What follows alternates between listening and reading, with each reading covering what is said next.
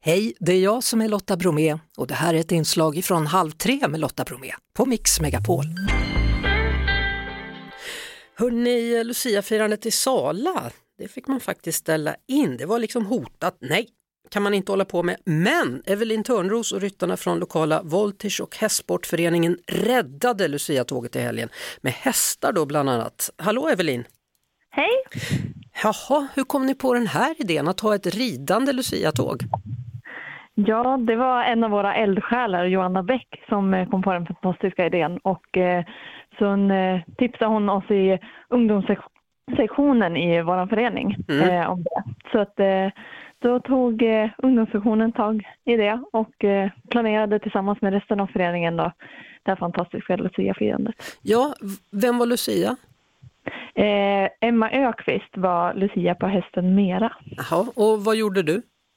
Eh, jag var i Lucia-tåget på marken och eh, gick och sjöng. Jaha, så ni hade några som gick på marken i alla fall då? Jag trodde de skulle ställa in alltihopa? Nej, vi eh, satte ihop ett Lucia-tåg som eh, red då på hästar Mm. och sen eh, eh, vi andra, vi som många, vi stod på marken och eh, ag- agerade kör. Men hur blev det med alltihopa? Det kom rätt mycket folk va? Ja, eh, vi trodde nog inte att det skulle bli så mycket folk just för att det var inställt eh, från början, men eh, det kom en hel del folk. Ja. Det var kul. Vad, vad tyckte hästarna? Ehm, de var lite spralliga, men jag tyckte de skytte sig väldigt, väldigt bra faktiskt. Men de hade inga kronor på sig eller något liknande utan de var med bara pepparkakshästar eller? Nej, de hade lite glitter och tomteluvor och Tomteluvor?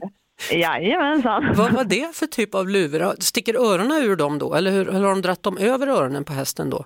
Ja, det finns eh, vissa olika eh, luvor som Aha. är gjorda till hästar. Jaha. Eh, jag vet en häst, han hade ren, renhorn på sig också. Ja men det var ju bra. Ja. Hur, hur funkar en häst när den får renhorn på sig? Eh, ja, det är lite olika från häst till häst, men eh, de hästarna som vi hade med är nog väldigt trygga så att eh, de eh, tänker nog inte så mycket på det. Nej. Du, eh, det här blir väl en ny tradition då kan jag tänka i Sala eller?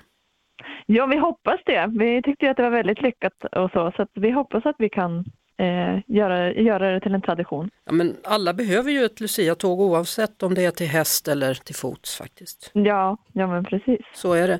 God jul då Evelin och eh, bra ny tradition som ni har startat. Ja, men detsamma. God jul! Det var det. Vi hörs såklart igen på Mix Megapol varje eftermiddag vid halv tre.